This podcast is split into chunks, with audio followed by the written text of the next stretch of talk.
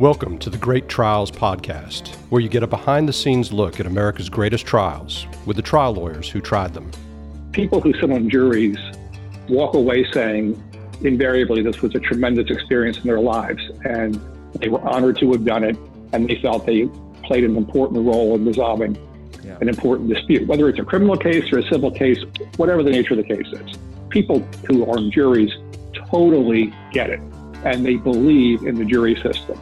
Please rise. Court is now in session. Welcome to the Great Trials Podcast. This is Steve Lowry, uh, along with Yvonne Godfrey, your co host for this episode. Yvonne, how are you doing today? I'm doing good, Steve. Well, I am uh, trying to, and it seems like this happens every time, trying to get over a little bit of a cold. So hopefully we sound okay. Yeah, you don't sound too bad. It's uh, it's the it's what happens when you have uh, have young kids. I think so. Um, well, uh, today, Yvonne, we have a fantastic uh, um, uh, interviewee, a great trial lawyer from up in the Philadelphia uh, area. Uh, his name is Shanin Specter. He's a partner at Kline Specter and uh, Kline Inspector with offices in Philadelphia, New Jersey, New York, Delaware, also in, in Pittsburgh, Pennsylvania. Shanin has had more than 200 verdicts in settlements in excess of a million dollars. Uh, notably, was the case of White versus Ford, which Shane, and it sounds like you might have tried twice, and in both instances got uh, got uh, tremendous verdicts. One of 153 million, and then another of 52 million. Uh, that was featured in the book Bad Break, and uh, and Shanin's verdicts are not limited to product liability or to uh, any specific type of, uh, of case. He's had uh, verdicts in medical malpractice, premises liability, uh, and trucking cases, product liability, all different types of areas. Uh, Shanin is a uh, has been named the product liability lawyer of the year in Philadelphia in 2016. he's a member of the Inner Circle of Advocates uh, and has been named by the National Law Journal as one of the top 10 lawyers in Pennsylvania and uh, won the prestigious Musmanno Award, uh, which is the highest honor by the Philadelphia Trial Lawyers Association. And uh, every year gets named to the top 10 uh, super lawyers for the state of Pennsylvania. And uh, from what I understand, uh, Shanin, you are also a big Phillies fan and have written on the intersection between baseball and the law. Uh, Yes, I have done that. And thank you, thank you for your very generous introduction. The only, well, the only part about that that I'm going to say is definitely true is my interest in baseball. right. You know, I should also mention I saw that you are a championship level squash player, which is uh, which is also great.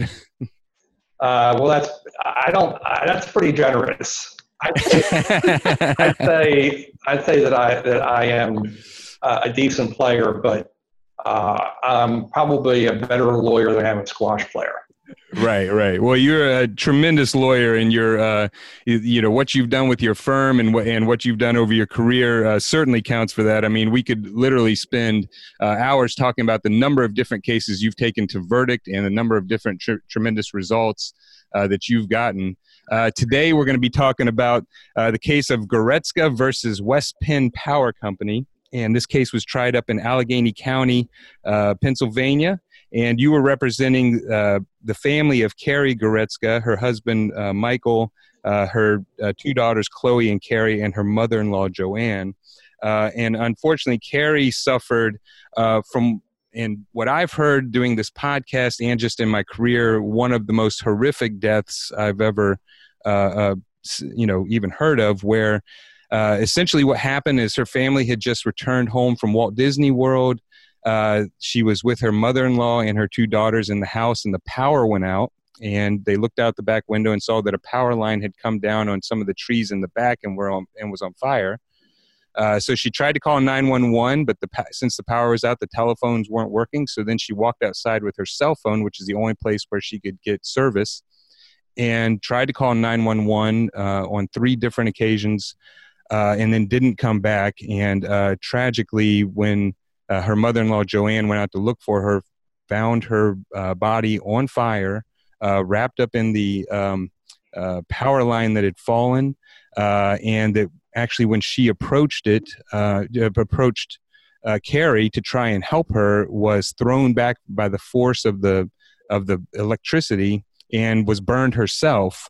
Uh, and um, as you did in your opening and closing, Shanin uh, just described this uh, essentially 45 minutes where uh, they weren't really able to give any help to uh, Carrie while she uh, was just being shocked and burned the whole time. And then she unfortunately passed away three days later. Uh, and I should say that so the case was against West Penn Power Company, who owned the power line and who had in, who had installed it, uh, and was in, and the claim was that uh, a splice that they had, uh, and you're going to have to explain all this to our listeners, but essentially. Uh, the splice, which is what holds the power line up, uh, they hadn't cleaned the line properly before doing that, and it caused it to overheat and then break and then fall.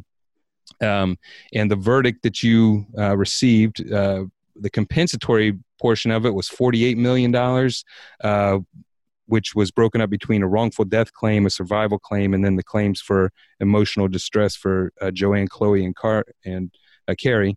And then the punitive damage, damage award of $61 million for a total verdict of $109 million, which I understand uh, was a record or is a record in Pennsylvania for a wrongful death case. Uh, yes, that's true.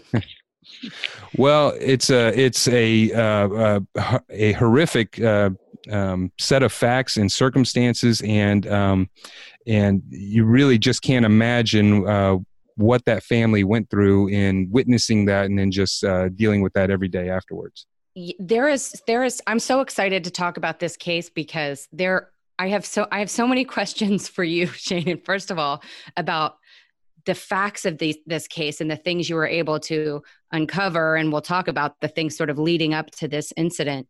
But um, i also thought it was really cool what you did and, and i hope we can also spend some time talking about you know the different themes that you talked to the jury about but that you also didn't um, shy away from some of the more complicated concepts. Like you talked to them about uh, res ipsa in your in your closing and and and things like that that i thought were really cool. There's just so much to talk about in this case, aside from the fact that it has also made me terrified and I'm constantly looking overhead now everywhere that I walk and go.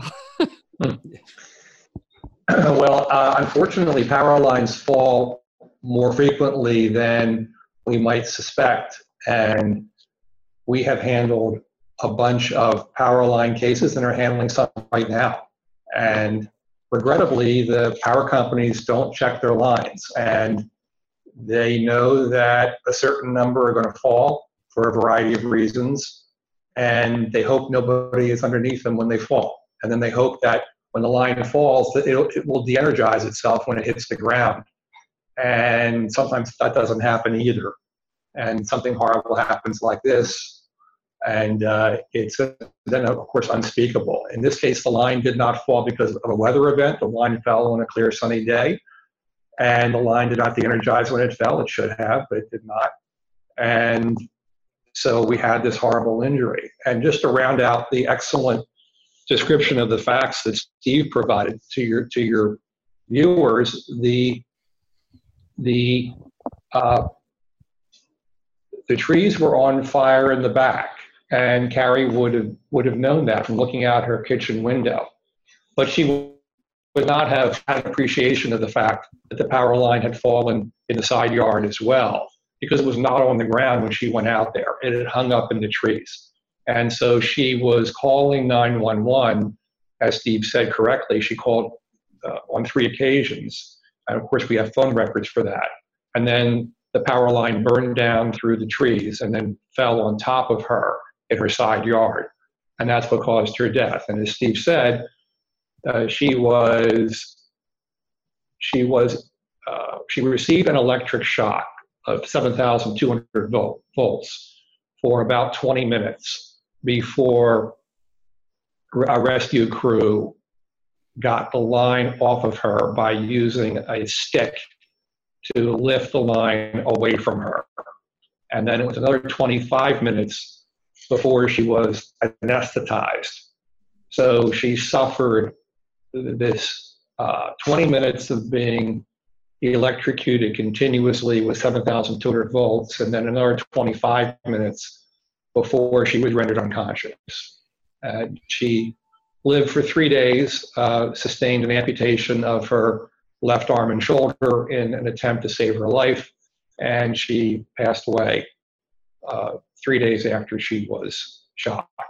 So, as Steve did say, and as you noted also, it was a horrific set of facts, and this occurred in the presence of her mother-in-law, and it also occurred in the presence of her two daughters, uh, Chloe and Carly.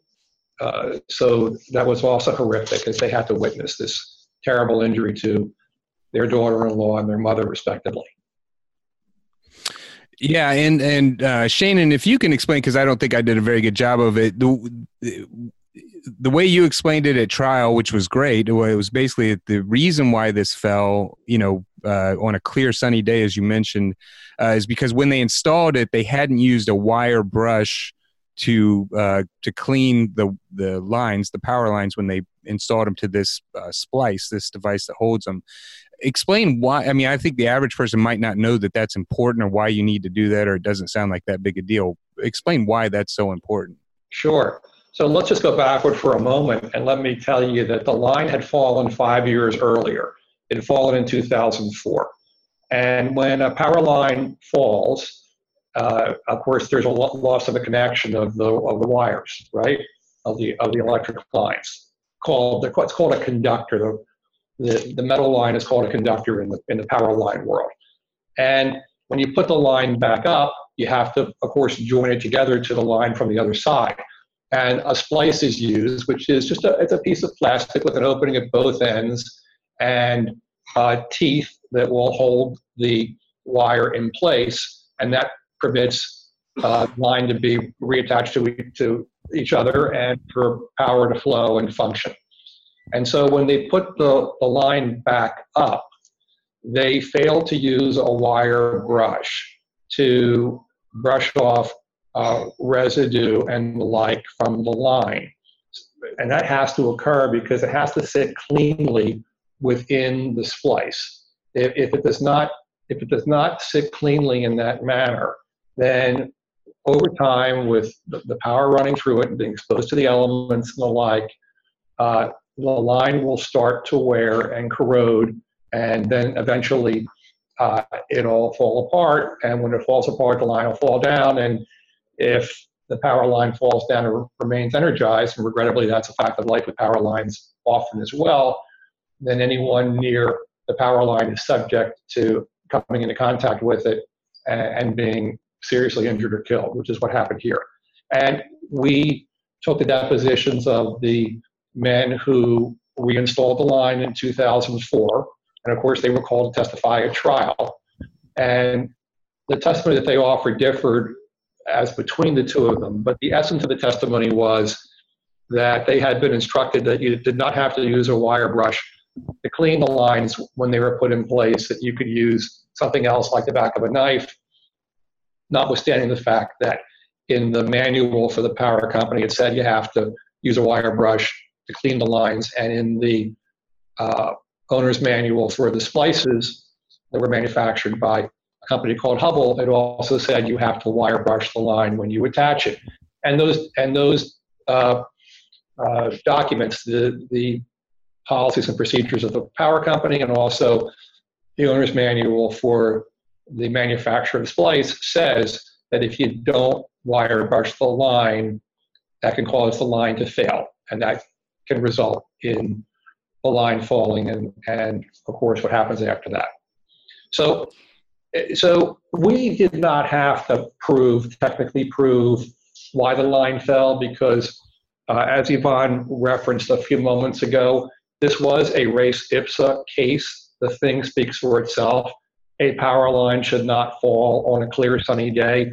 If it does fall on a clear sunny day, then ordinarily it would have fallen because of a defect in the manner in which the line was installed and or maintained.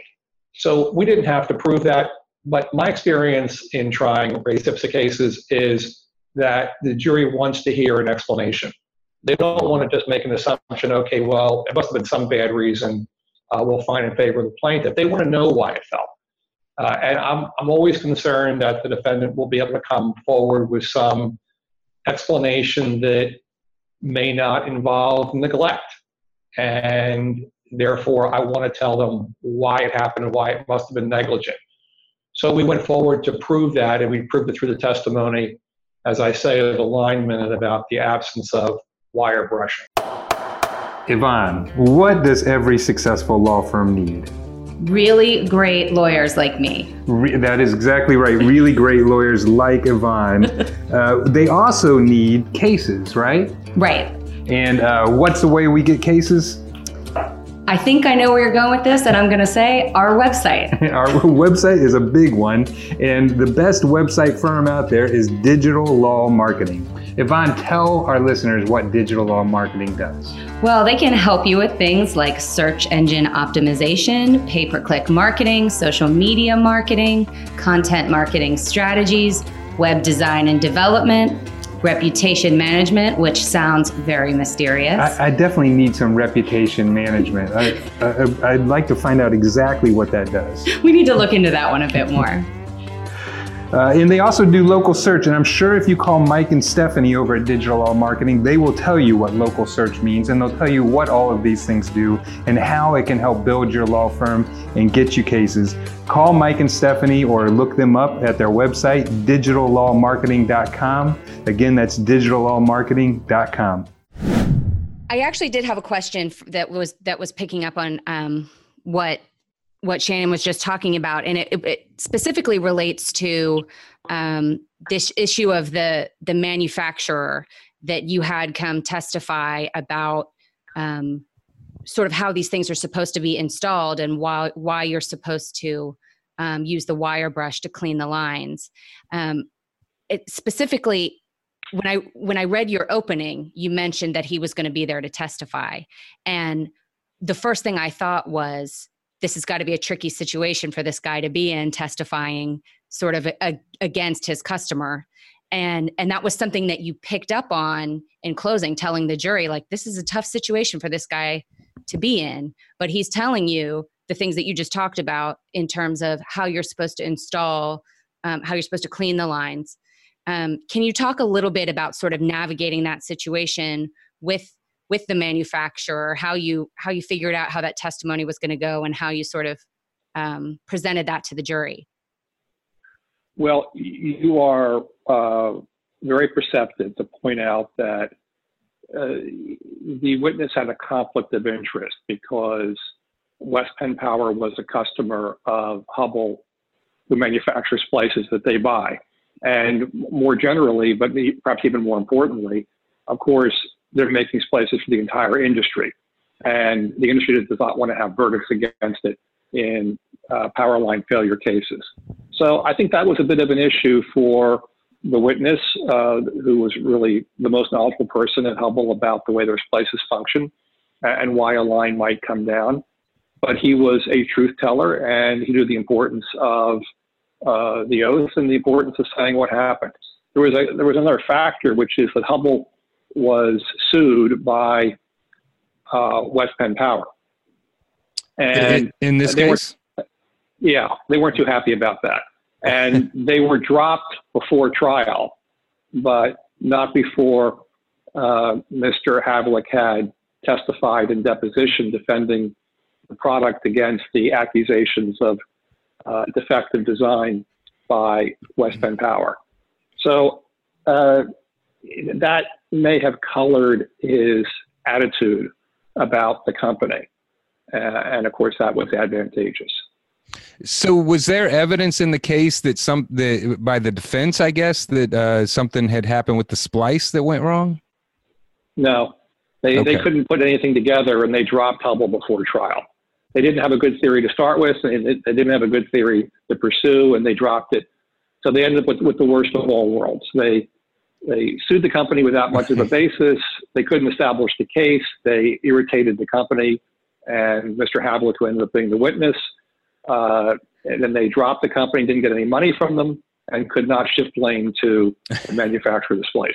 Worst right. of all worlds. Well, and and we're stuck with their defense of of blaming the deceased, which is just I still don't understand Right. Yeah, that was another, that was another mistake uh, in the defense of the case. Uh, I understood the theory of it in the sense that Mrs. Goretzka saw the trees on fire in the back. Uh, she probably understood that the power line had fallen back there. Uh, you might say, well, maybe she should be tracking with her eyes exactly where else the power line is. Uh, but she's not thinking about that. She's got her kids at home and her mother in law. The power's out. She's getting ready to cook dinner. She wants to get the power back on. She can't use the phone inside the house because the power's out. She goes to the side yard because that's the only place for cell reception uh, in on her property. And she's busy calling 911. And yeah. then the power line comes down and lands on top of her. So it was, it was, to say that, was, that the, defense was thin would be an overstatement. right. It should not have been attempted. The better way to defend the case is simply to admit liability right. and try to take the try to take the steam out of the the case of the plaintiff and say, look, we're terribly sorry about the line falling. We made a terrible mistake. Uh, Mrs. Goretzka passed away. You should award her fair compensation. That's the right way to defend the case. Yeah. Regrettably, uh, sometimes defense counsel just seems to do it instinctively, I suppose. They seek to try to interpose all possible defenses.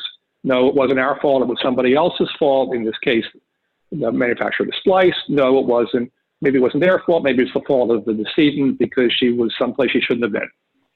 And uh, that, that tends to make the jury angrier and uh, may cause the verdict to go up. Because in a case like this, the jury is looking for accountability and acceptance of accountability and remorse and recognition.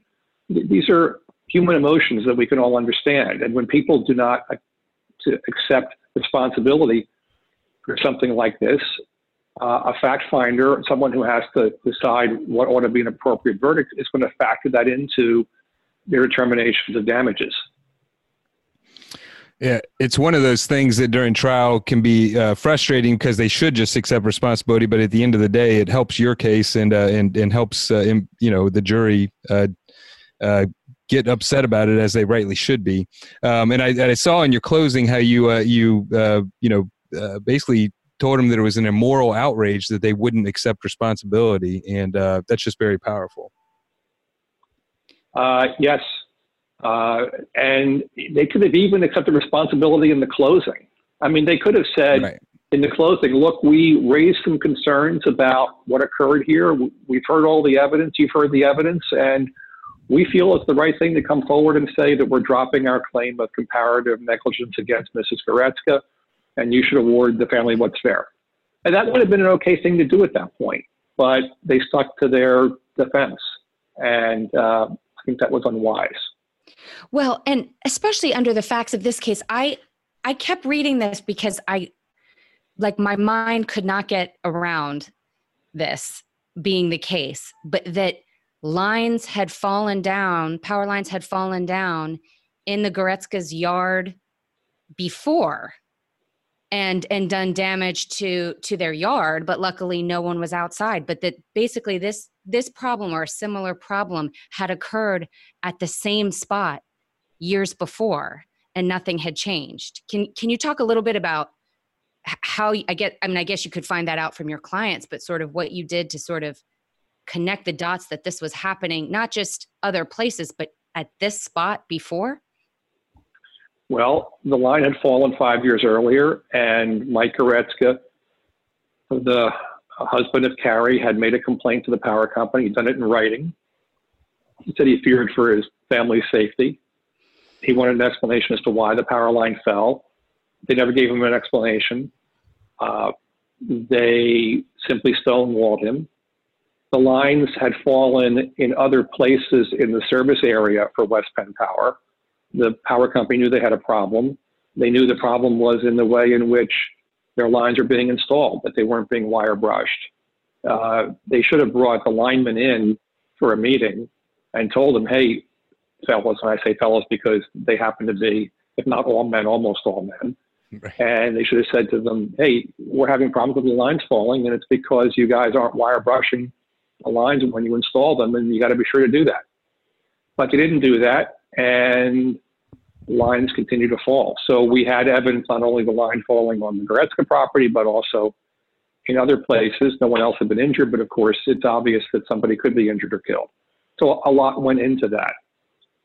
May I raise a, a related issue on this? Yeah, yeah, absolutely. So, so when the when the line fell and Carrie Goretzka was killed, that had to be reported to the Public Utility Commission in Pennsylvania uh, under Pennsylvania state law. Whenever a power line falls and somebody is seriously injured or killed, there has to be a report to the Public Utility Commission. The same thing is doubtlessly true all across the country. The PUC sent letters to West Penn Power asking what had happened, why the line fell, and the like. And West Penn Power did not answer the letters substantively. And the matter lingered for uh, a couple of years where the PUC was not vigorous in getting answers, and West Penn Power put them off successfully. And I learned about that. And when I figured out what had happened with the power line and why it had fallen after I'd taken all these depositions, uh, I brought this to the attention of the news media in the Pittsburgh area, which had been following this tragedy, of course, because it was highly publicized when it occurred. And they publicized what we had found. And I also made a complaint to the news media about the fact that the PUC had not undertaken an investigation. And uh, they were embarrassed, as well they should be. And then they brought a legal complaint against the power company, which was pending when my case went to trial. And I told the power company during trial that we would settle the case for appropriate financial compensation, but also on the condition that they went out and inspected all of their power lines, all 26,000 miles of power lines, and that they fixed those power lines where there were splices that were in danger of falling. And that can be determined even without going up uh, uh, on, a, on a lift. You can do it with, with an infrared device where, where you can stand on the ground or sit in the car and uh, shoot an infra- infrared gun at the line to see if they're burning hot. And uh, we could not agree on that kind of remediation. Uh, and we could not ag- agree on financial compensation. We actually got pretty close on how much money the case should settle for, but we did not get it resolved on that either. And so the case went to verdict. There was the verdict that, that you have described of 109 million. Uh, incidentally, the case settled seven weeks later for 105 million. So they, they paid nearly the entire verdict. Oh, that's great. Uh, and and but I continued to to pursue them with respect to remediation, and with the Public Utility Commission, who now having been publicly embarrassed was after them on the issue. And of course, the embarrassment was even greater after the verdict. Uh, that received a lot, a lot of publicity across Pennsylvania. So the, the PUC eventually entered into an agreement with the power company exactly along the lines that I had demanded of the power company, which is they have to go out and inspect all the power lines. They have to fix the ones that are burning hot, fix the splices, wire brush the lines where they weren't wire brushed, and then also reinspect them uh, in three years. And that was that was important. And the people who are listening to this broadcast ought to think about those those who are lawyers and those who are law students ought to be thinking about what's the appropriate role for a plaintiff's lawyer in a case like this. And I don't think it's limited to financial compensation for your client. I think it's important to figure out what went wrong systemically and to demand that the defendant reform themselves uh, and to contact the government where the government has an oversight function and to make them do their jobs. And if people have to be embarrassed along the line in order to get in order to get the job done, okay, so be it. As it worked out with the Public Utility Commission, uh, after uh, there was that embarrassing story about their failure to pursue the issue, they became very responsive. They brought that legal action. They required the remediation by the power line. They then established a new department within the Public Utility Commission to vigorously investigate uh, any injury or death related to a, a down power line. Wow. Uh, another line came down in eastern Pennsylvania uh, more recently. A young man was killed, and they did a uh, terrific job in investigating that promptly and effectively. So that's the kind of thing that if you're a plaintiff's lawyer, you can feel good about. Uh, you know, sure, the financial compensation is meaningful for the client, or an award to punish is meaningful, but the client also gets a tremendous amount of, of sustenance and good feeling out of knowing that they're making other people's lives safer, and the lawyer does too. So I, I think it's important that we all look at our cases and say, hey, should we be doing more here than just seeking financial compensation? No, absolutely. I mean, that's that, that's a great example of uh, of where you can do more for society as a whole than just your client. It's always great to help your clients. Uh, and I just have to say, I mean, your uh, clients, um, uh, Mike and his family, uh, that was you know incredibly courageous of them to, uh, I'm sure, turn down what was probably a a large settlement offer in order to keep pushing for safety measures and to take the case to trial and to um, and to make sure that that the public heard about it. So that's um, that that's uh, uh, really good by both you and by them. They, they turned down forty million dollars during the trial of the case. Forty yeah. million dollars was offered, and it was turned down.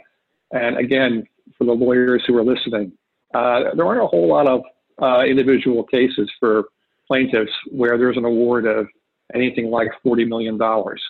But right. Mike Goretzka's attitude was that his wife had passed away through the through the recklessness of the power company, and he wanted to hear uh, a jury verdict from the jury, uh, unless they paid him $50 million and unless they undertook very meaningful reform. They weren't willing to pay 50 million; they'd pay 40 million, and they weren't willing to agree to the reform that that, that, that we wanted. And we came close, as I say, but right. we didn't we didn't quite get there. Well, yeah, and that's that is uh, great, and I, and I hope you know I know how hard this is, or I don't, I can't say I know how hard it is for the family, but I mean they, uh, you know, obviously got a great result, and I hope that they are uh, getting uh, some semblance of their of their uh, lives back, and I, I know it uh, profoundly affected, especially the daughters, which you did a great job during your closing or and, and during your opening describing how this had affected them. They actually saw their mother being burned, and um, and then um, uh, it was to the point that uh, that Mike uh, had to sleep on the floor in their room every night and uh, and couldn't leave because they didn't want to be alone and had a fear of losing him as well. Um, re- related, yeah. I'm I'm sorry, I didn't I don't mean to cut you off, um, Shanin, but related to related to the daughters, how did you um, handle them at, at trial? Did you have you know did the jury get to see them? Did you did you just have other family members talk about them? Yeah good question. So they were old enough by the time of trial to testify if i had decided to call them to testify. But i thought that was unnecessary. And i thought that that would be painful for them to talk about missing their mother uh, in a courtroom uh, for young women at that point in time. I mean chloe chloe uh, at that point was eight and Carly was six. And that would have been an ordeal for them. So what I did instead was I had them come to court one day and sit with their grandmother. And when when um, grandma testified, she introduced uh, uh, her granddaughters to the jury. They stood up. Uh, they were sitting there with their father. And I thought that was sufficient. And yeah. then they left the courtroom. They didn't need to, need to hear anything else. Right. And I think that's that's sufficient. I think it's so easy for we plaintiffs lawyers to overdo it, and this wasn't a case uh, to overdo it. There was another aspect of a, of a similar nature. There were, of course, photographs of Carrie's injuries. They were uh, so gruesome, and the judge after hearing argument, determined to admit uh, three photographs. And I just did not want to show them to the jury because uh, they were so gruesome. And I thought some of the jurors would, would be repulsed and might hold it against my clients for putting mm-hmm. them through the agony of having to see the photographs. So I had them on the the witness stand with the medical expert, so he could talk about the nature of the injuries by him looking at the photos as they were in front of him. But of course, the jury's not seeing them, and they're not on a screen, so you lose some significant effect there. And then what I did was, I, is I put, I, I, I moved the photos into evidence. And of course, they were admitted after the argument was over. And then I put the photos in an envelope. And I left the envelope with the court officer.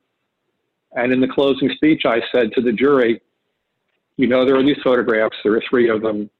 You know, they've been admitted into evidence. You know, I did not show them to you because I did not want to cause those of you who find it to be too gruesome to look at these photos to have your own injury in that way.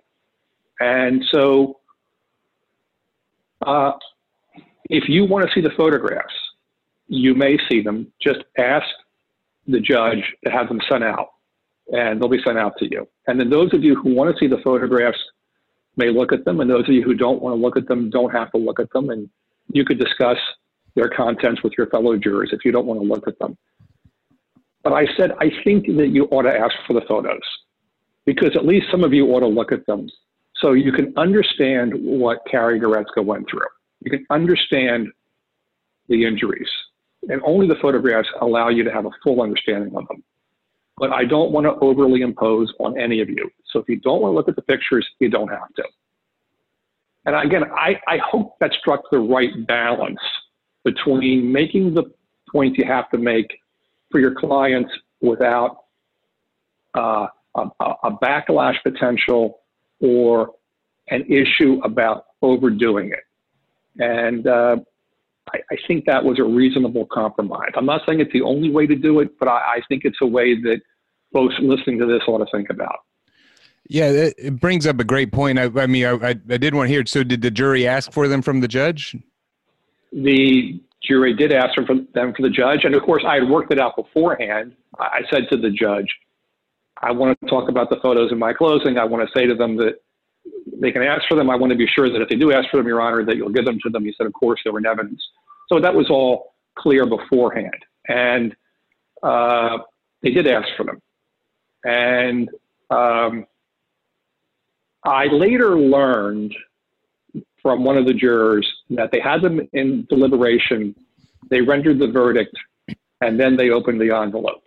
I don't oh, know wow. why they did it that way. I'm not even sure that that's what happened. I heard it from one juror. Right. Um, and, but I think perhaps the presence of the photos in deliberation, even though they didn't look at them, was important.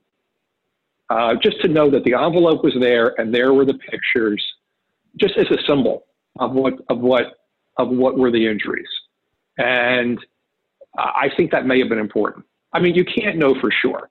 Yeah. But I think when you're trying a case, you have to be sensitive to all the considerations, and you, you shouldn't impose harm on anyone unnecessarily.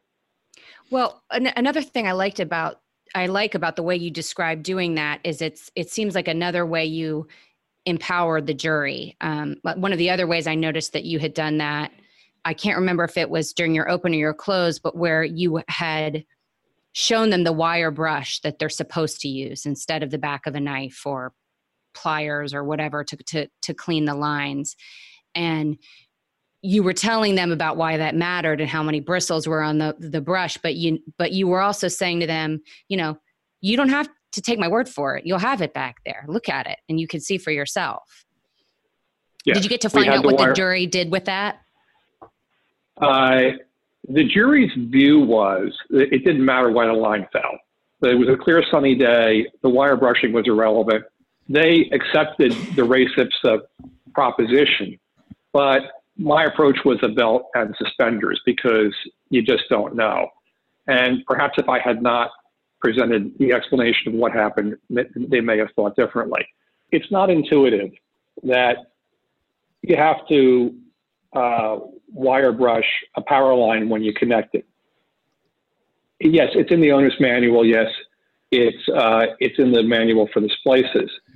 Uh, the, the, the linemen had been told by their trainers that it's okay to use a knife to, to, to just scrape it against the, the power line.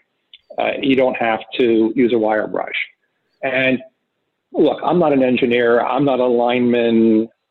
What do I know about this? But it just seems intuitively to be inadequate when you think about, for example, brushing your teeth. Everybody yeah. brushes their teeth. Everybody uses that kind of brush. Uh, Steve, you and you and I don't don't use a hairbrush, but uh, but but we do use a toothbrush.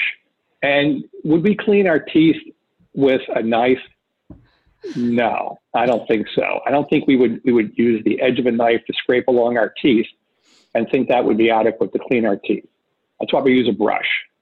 And analogously, you need a wire brush for a power line. I think you need to have explanations like that yeah. when you try a case so that everybody gets it, because not many folks in the jury are going to get it otherwise. Right, right. Although, although we had an exceptionally, an exceptionally intelligent jury, uh, the jury foreman uh, was the director of research and development at Kennametal, which is a Fortune 500 company in Western Pennsylvania that is a manufacturing concern which makes metal products for industry. So, of course, a power line is a metal yeah. product for industry. And this was a, a, fellow who had a PhD in mechanical engineering. He was head of R&D for Kennametal. If you if you had tried to find the 10 most qualified people in Pennsylvania to sit in judgment on a case like this, he would be on your list of 10. And I thought we should have him on the jury because I didn't know what they were going to try to say by way of why the line fell or what have you. And I wanted to have a, a very intelligent person on the jury who was trained in an allied field. Uh, there was also um, there was also a, a man that was an HVAC mechanic, and that's somebody else who, for a living, deals with deals with metal products. He didn't have a PhD. I don't think he needed a PhD. But again, I think it's important that that we have jurors who are plenty smart, uh, and that's a bulwark against some sort of an arbitrary outcome or a non-meritorious defense. Yeah.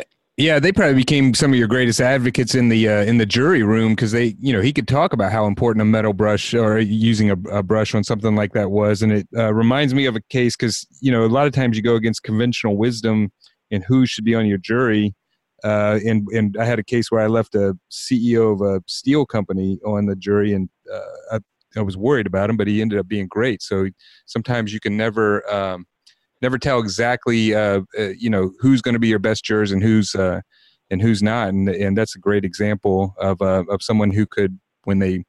I mean, I'm sure they tried to come in at some point and say that using a knife was good enough, and he could explain how it's not. And obviously, you knew it wasn't because it fell. Yes, that's right that, that, you're you're right, and you're going back to res ipsa. The, the right. thing spoke for itself. The line fell for a reason, having to do with the way it was installed or maintained, or both. And so, but again, I think it's important to give folks an explanation as to why.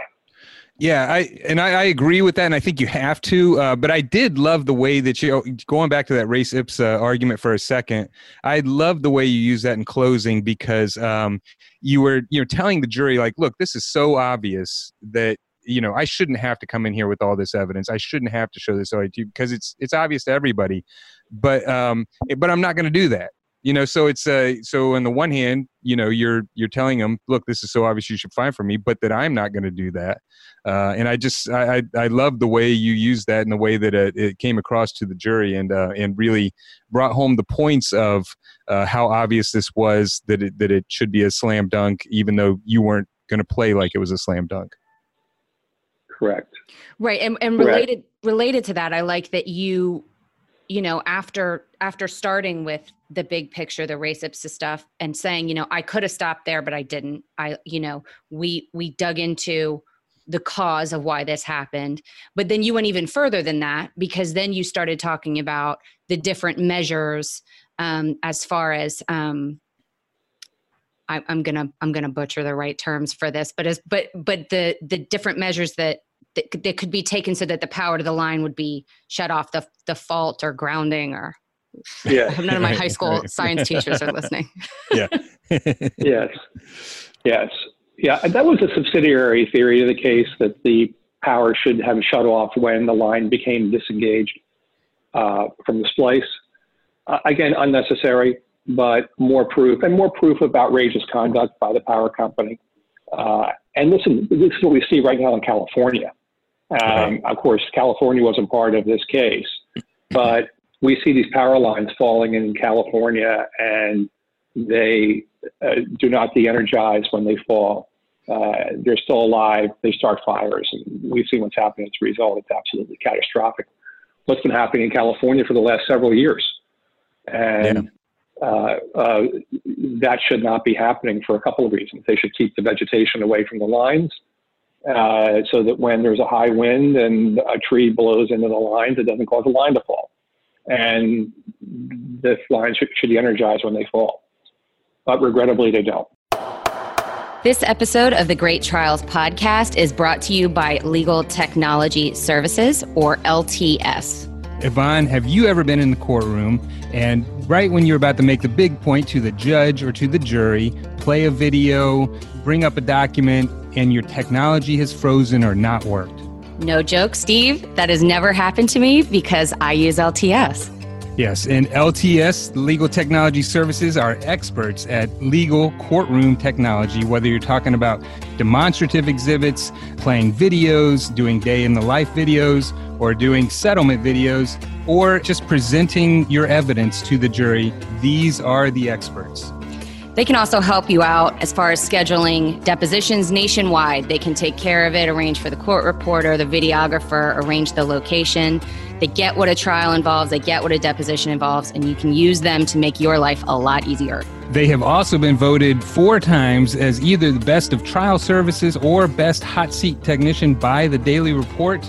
So you should definitely call them up. And when you do, mention the Great Trials podcast. And that's Legal Technology Services. You can talk to Bob, Melanie, or anyone else on their team. They are fantastic people and fantastic at their jobs. Legal Technology Services at ltsatlanta.com. That's ltsatlanta.com. Yeah, I, I, I think I, I, mean that's why I, I was so excited to talk about this case because I I think I you read it and I think I would be the person who would go outside with my cell phone to call 911 and uh, and I you know when I was reading this kind of where they were saying she could see the line and she walked into the line or touched it with her arm or I, I was sort of thinking like so what I mean I understand right. how you were able to prove that that didn't happen but I I was like so what like this should yeah, never still shouldn't be there yeah yeah yeah exactly. Well, and, and I was also thinking about this, and, and, and you mentioned it. What I mean, you had evidence that she hadn't done that because when Joanne tried to walk up to her, she got forced back. So obviously, it hadn't been on the ground, and she had just walked up to it, or else she would have gotten uh, thrown back like Joanne had. Uh, yes, uh, I'm not completely sure of that because uh, Joanne was thrown back, but whether somebody else would have been thrown back who knows? I didn't want to. I didn't want to die on that hill. Right, right. right. uh, and and um, it, it it it was pretty obvious what happened. There was other eyewitness testimony about the line falling out of the tree subsequent to its initial fall. So uh, it wasn't totally clear testimony, but there was a, a mailman in the area who saw it fall uh, after it had fallen initially. So there was that too. Um, but I tried to avoid creating any areas of dispute because I did not want the case to boil down to some collateral issue. Um, right. And uh, yeah, Joanne was thrown backwards, and that that was uh, that was an important aspect also with respect to her damages. And one thing I would note for for your your viewers is that uh, just a couple of things about Joanne's case. Joanne is was the mother-in-law again of, of Carrie Goretzka, and we made two claims for her. One was that she was injured herself because she was her fingers were burned when she tried to approach and, and rescue her daughter-in-law. Uh, but that wasn't that severe an injury. Her her fingers healed. um, the more significant injury was the uh, mental anguish from watching the injury to being sustained Right. by a, a close loved one. And in Pennsylvania, as in many states, uh, exactly how close a relative you have to be in order to maintain a claim for witnessing their injury is not entirely clear. The, the, you know, sure, yes, if it's a, a sister or a parent or a child, yes, but what about a mother-in-law? And they, the power company filed a motion to exclude those types of damages in the case, uh, arguing that she was not a close enough relation. And they concede, of course, that if if, if uh, Joanne had been Carrie's mother, th- there would have been a close enough connection, but not with her being mother-in-law. So when the argue when the argument occurred on that motion, I said, Judge, I, I have a, a very brief rebuttal to the argument that she's not a close enough relative. Uh, very brief, Judge. Here's what it is. Uh, Joanne was Carrie's mother-in-law. And I sat down. And I sat down. I like that's great. And, and that was that. Yeah, no, that that's was that. That was it. Mother, mother-in-law. That's a. that- I That's mean, yeah, exactly. And, and I mean, yeah. So in in the law, she's the mother. Uh, Yeah. no, I love that. Um, well, you know, and, and in Georgia, you know, because we face those same types of things. I mean, I, I don't know if Pennsylvania has the physical impact rule, but we would have argued that she suffered a physical impact and therefore can, uh, you know, also recover for negligent infliction of emotional distress. Yes, for her injury. Right. But then there's the separate question of her grief from witnessing the injury to her daughter-in-law, and that I think is the bigger claim. right. Yeah. Oh, yeah. Uh, definitely. Right. So that, that's the thing I wanted to preserve. The other part about that's worth talking about, you think about, oh, $109 million verdict, maybe the jury went wild. Well, not really. I mean, they awarded, uh, they, they awarded uh, Joanne a million dollars for uh, her burn and for witnessing her daughter-in-law's excruciating death. And that's, that's, a, that's a modest award. They awarded the children for witnessing their mother's death and for the loss of, of uh, guidance and support and tutelage. They awarded the children $4 million. I thought those were modest verdicts. I mean, Yeah. they weren't tiny, but, but they weren't, they weren't huge. Yeah. Uh, they, they, I brought the verdict slip with me for this conversation. Uh, they, they, uh, they awarded uh, $29 million for Carrie Goretzka's economic loss, which is probably around $4 million. So they awarded 25 million for her pain, suffering, and disfigurement. right. That's for the 20 minutes of being shocked by the power line, and then 25 more minutes before she was rendered unconscious. $25 million for that. And that may seem like a lot, but I don't need to explain to, you, to your viewers that uh, none of us would accept five seconds of 7,200 volts Right. for any amount of money Right. uh, much much less uh, 45 minutes. So I thought that that they the jury was very temperate in their approach. They awarded 61 million dollars to punish the company, and they got to that calculation uh, because that represented 25 percent of the net worth of the company. The company was a small utility, as utilities go, and uh, just covered covered Southwest Pennsylvania and uh, only had a net worth of 264 million dollars, which might sound like a lot, but really isn't for a public utility. And uh, they they they were really concerned. The jury was really concerned about the power companies' uh, conduct and their lack of acceptance of responsibility. And so they awarded what I thought was an unusually high percentage of the net worth of the company, 25%. Yeah, I, I wanted to ask you about this because it looks like uh, from the verdict form that this was all of these questions, including the punitive damages, were tried in the uh, in your uh, primary case, meaning it wasn't bifurcated. In Georgia, we would have to bifurcate uh, the punitive damages to a, a second uh, um, uh, trial, essentially. Um, and I was I was wondering, so you were able to put in during your um, during your case what the net worth of the company was because you were asking for punitive damages as well. Well, let's talk about that for a minute, Steve, because there's a couple yeah. of aspects here. The okay. first is, is that the judge said that he was going to reserve the decision about whether to permit damages to punish to go to the jury until he heard all the evidence. It was only at, only at the end that he said he would let the claim go to the jury, and then we could, could introduce the net worth.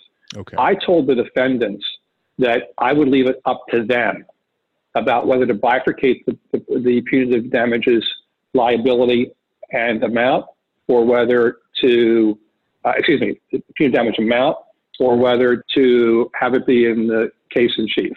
And you might you might be asking yourself, why would I do that? Why wouldn't either I want to bifurcate it bifurcated or I want it part of the part of the entire case? And the reason is is that this is, this is an exceptionally sensitive issue in the case law, and I don't want to retry the case on the issue yeah. of whether there's bifurcation or not. And I don't think it makes any difference. I tried a lot of product liability cases uh, in, in other cases involving punitive damages, and I, you can war game this, to, to, you know, forever. And I don't think there's really any clear indication that it matters whether you bifurcate or not.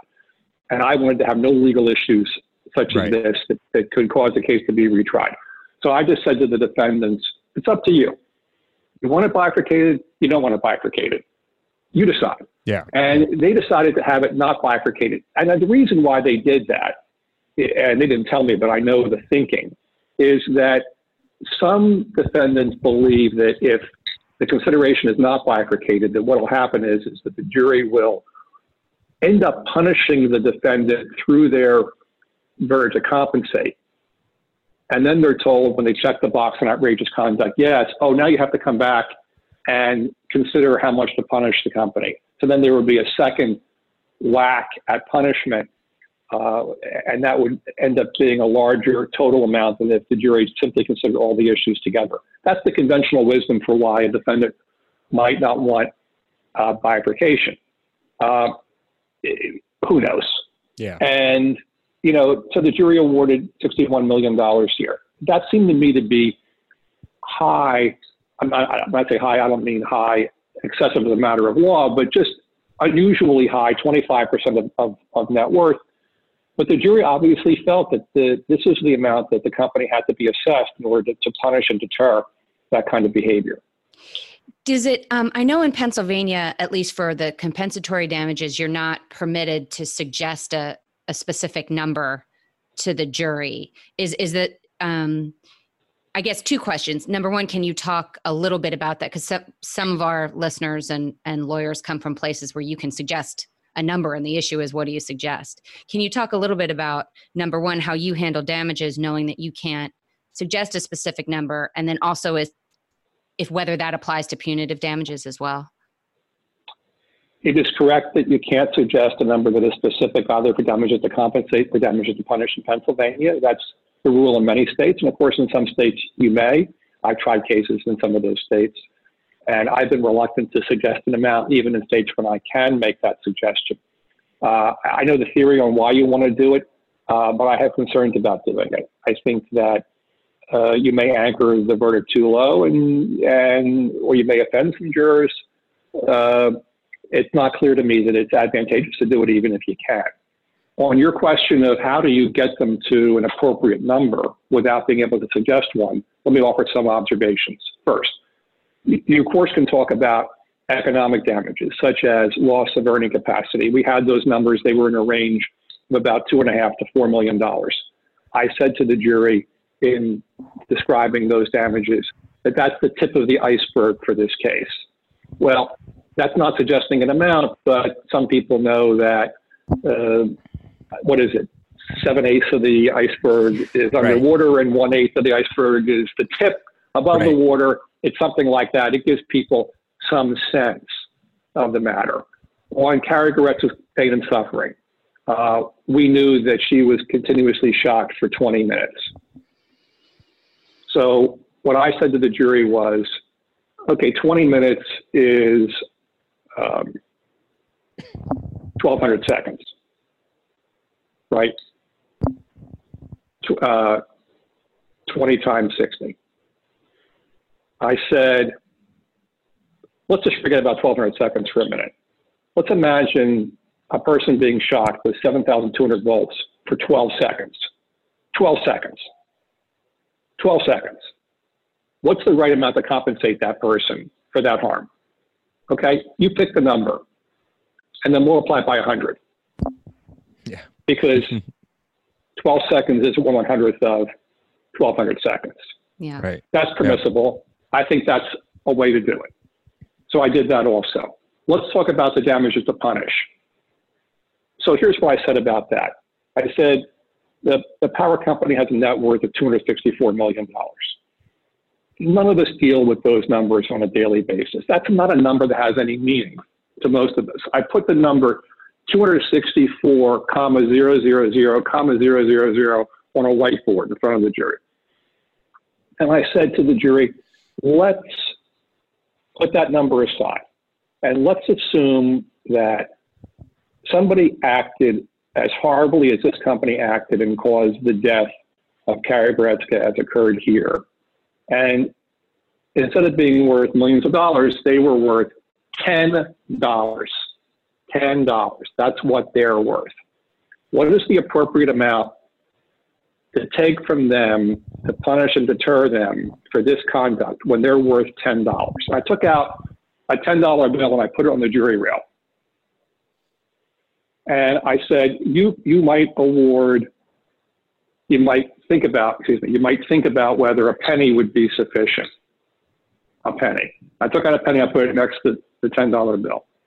What would someone say who's worth $10 million, who's acted like this and caused this death, who's been punished one penny on this type of conduct? Uh, they would they would brush the award off their shoulder like lint. Uh, a, penny on ten dollars is the same as two hundred sixty-four thousand on two hundred sixty-four million. Imagine you were to award uh, a dime. Again, a person worth ten dollars who's acted like this, who's punished with a dime being taken from them, would also brush it off their shoulder like lint. I took a dime out of my pocket and put it next to the penny. Uh, a, a dime is 1% of $10. Uh, 1% of 264 million is $2.64 million. And of course, I'm putting these numbers up on the board. One tenth of 1% equals this, 1% equals that. And let's say that you took from the company a dollar uh, they're worth ten dollars. We take a dollar from them. I took a dollar bill, put it next to the dime, next to the penny, next to the ten dollar bill. You punish someone with ten percent of their net worth, they're going to start to listen. Is that adequate? That's up to you. But what I suggest you do is you don't think about it in terms of $264 million. You think about it in terms of $10. What is the right amount to take from that person who's worth $10? And then just do the math. And so they decided 25. Yeah. They said they decided 25 percent. They did the math, 61 million. And uh, I've done that before. I think it's an effective way of dealing with with these large numbers, and to get the jury to understand that you have to punish someone with a with a lot of money if they're worth a lot of money. Uh, my law partner Tom Kline got a verdict uh, a few weeks ago of $8 billion in a personal injury case against Johnson & Johnson involving Right, a product right. called Risperdal, involving a product called Risperdal. And of course, you have all this sort of national attention about that verdict and a lot of people around the country saying, oh my goodness, $8 billion, that's absurd, that's way too much money and, and, and the like. And the, important thing to think about with a verdict like that is, excuse me, what is the net worth of the company? With Johnson & Johnson, the net worth is $61 billion. Now, if a company is worth $610,000 or a person is worth $610,000 and they act maliciously and they cause a horrible injury or a death, and there's an assessment of $80,000 to punish them and deter them, nobody is going to draw a heavy breath about whether that's too high. 80,000 on 610,000, if you act like that, sounds about right. But then we, we panic when we hear about an $8 billion reward and a $61 billion net worth in the company. We shouldn't be panicking. In fact, what we should be doing is saying, yes, that's the only way to get the company to pay attention.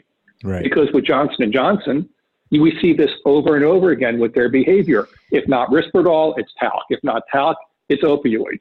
If, if, if, um, if not opioids, it's transvaginal mesh. They're facing 103,000 personal injury cases involving a couple of dozen separate lines of products. It's a company that's lost its way. It's ineffectively governed. I've seen the documents in these cases. Of course, the jury is going to find against someone a punitive damage claim, but they're not being deterred by an award of $5 million or $10 million or $20 million. The company makes nets $11 billion a year. Right. Nets 11 billion a year. How to get them to behave responsibly.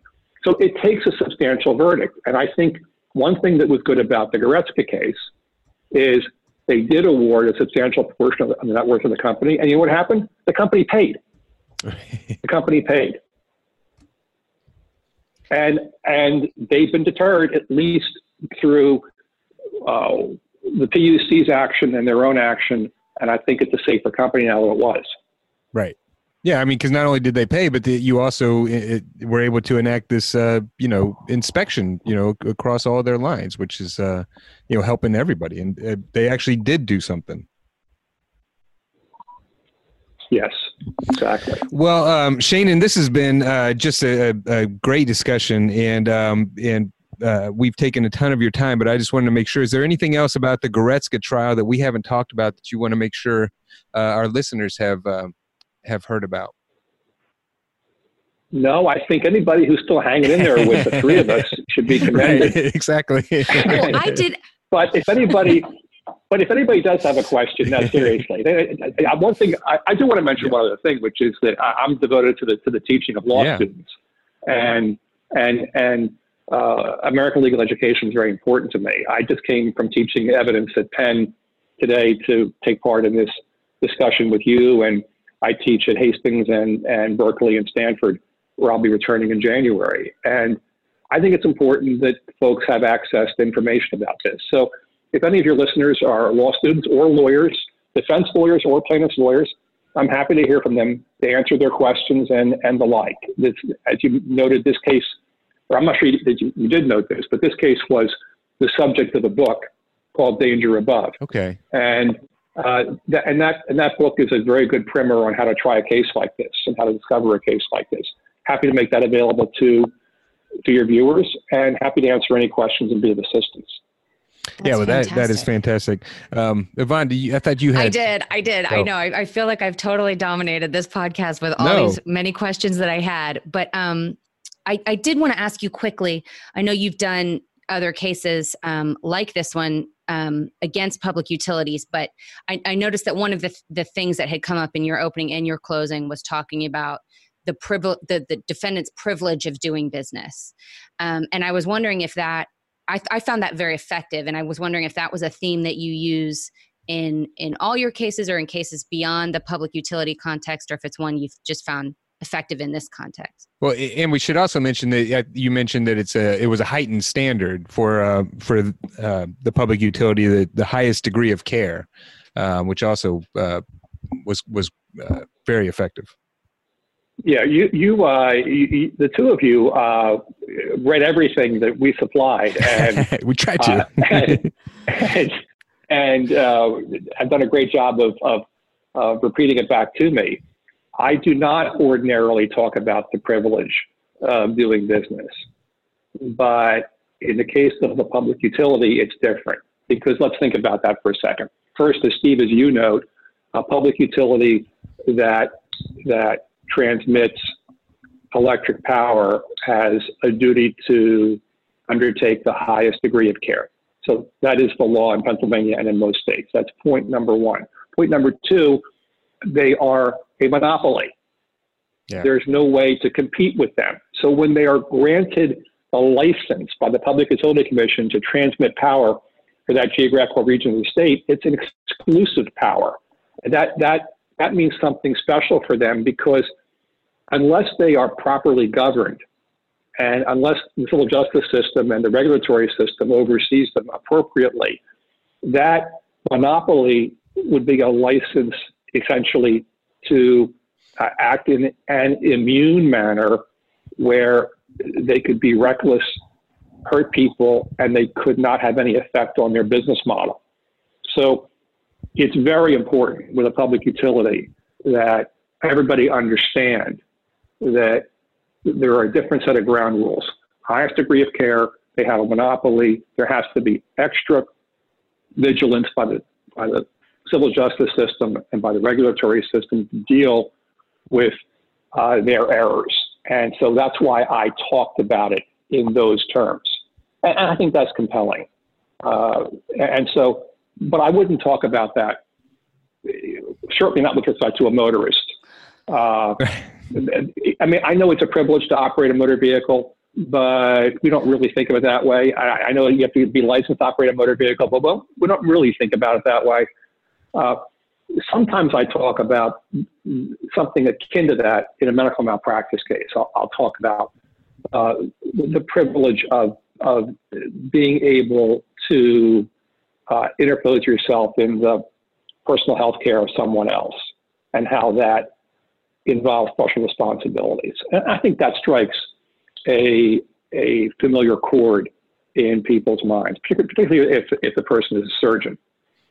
But with a, with a public utility, it's amplified. Yeah, absolutely. Yeah.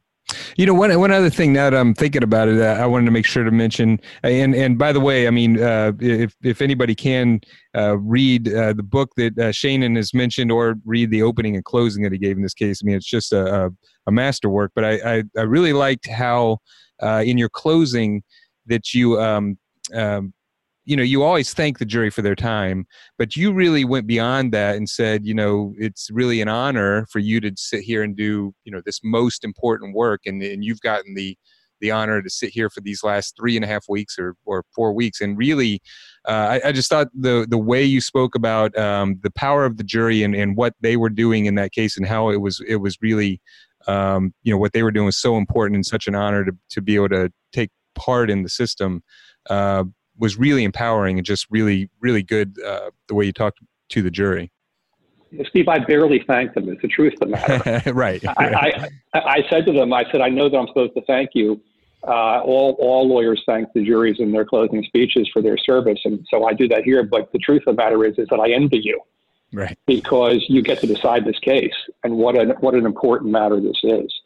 So, so I, I think that, that that does a couple of things, doesn't it? I mean, it, it reminds them of how important the matter is.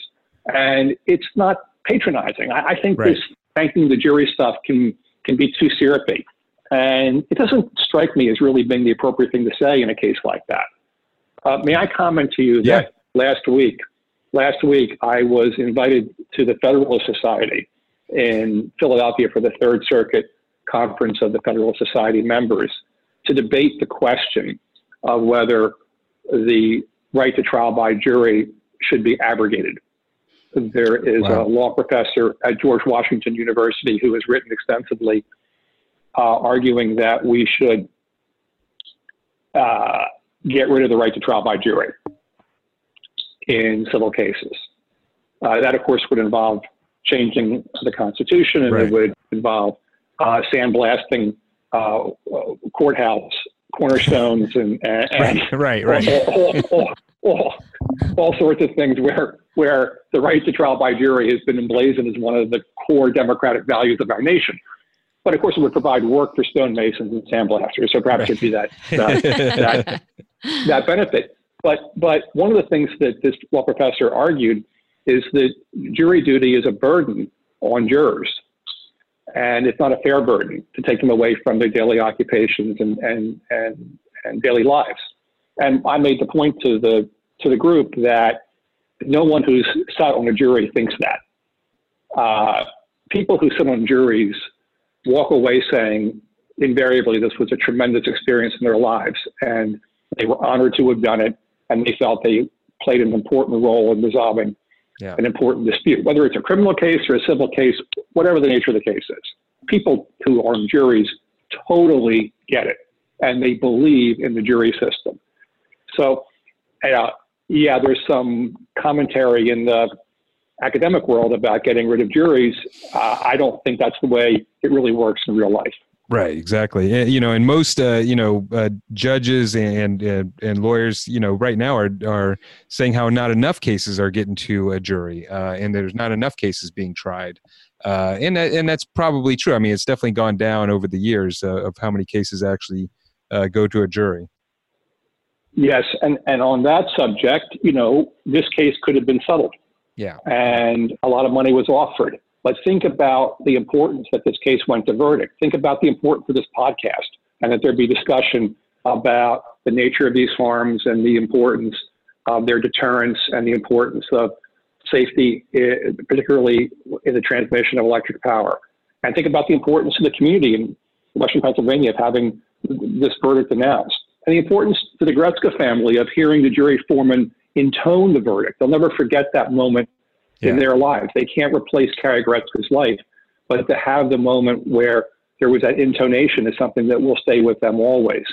So there are all of these important reasons why we lawyers uh, ought to be more committed to jury trials and not being anxious to settle. A, a, settlement is a compromise that robs the public and others of important yeah, information. Yeah. Well, this has been uh, such a pleasure, really, Shanin, and uh, and just hearing about the uh, tremendous work you did not only for this family, uh, but did for uh, Pennsylvania and, and, have been doing uh, your whole career. So I just want to remind all of our listeners that we have been talking to Shanin Specter. he is a partner at Kline Specter in Philadelphia, also with offices in New York, New Jersey, Delaware and in uh, in Pittsburgh, Pennsylvania. And uh, and I I failed to do this at the beginning, Shanin, so I apologize. Uh, but I want to make sure that if anybody wants to to uh, look up Shanin or read about him, you can go to klinespecter.com. That's K L I N E S P E C T E R.com. Klinespecter.com. Shanin, this has been uh, really just a pleasure, and we really appreciate your time. Thank you so much to both of you. Ladies and gentlemen of the jury, have you reached a verdict? Thank you for listening to the Great Trials Podcast. You can visit us online at greattrialspodcast.com. We realize in the show that sometimes we use terminology that not everybody would be familiar with, or that uh, we haven't uh, always explained every part of the jury trial process. So we've done two special shows one on legal terminology, and Yvonne, that's going to be hopefully not that boring. Uh, we, we, we've uh, included a number of people in that so that uh, we can make that more entertaining, and a show on the jury trial process. And we've also put uh, links to those episodes on our greattrialspodcast.com, as well as a glossary of the legal terminology on the Uh, website. Yeah, so check those out. If you have a trial you would like to be featured on the Great Trials podcast, or if you're a trial lawyer and you want to be on the show, or if you're just a person who has something that you want to say to us, please email us at info at greattrialspodcast.com. Note if you have something mean to say, we don't have email. right, exactly. we only need uh, positive commentary. Yeah, we're fragile. Yeah. Um, you can also rate or review us uh, wherever you get your podcasts Apple Podcasts, Stitcher, Spotify, Google Play, or wherever. Again, if you have something mean to say, um, our podcast is not available for review. We we also want to thank uh, the people behind the scenes. Uh, one is Taras Misher, who is our uh, uh podcast extraordinaire. Uh, he is from Podcast on the Go, and Allison Hirsch uh, from Capricorn Communications. She is a magician when it comes to putting these shows together and getting them scheduled. And this has been the Great Trials Podcast, and we appreciate your time and hope you'll listen again. Thank you for listening.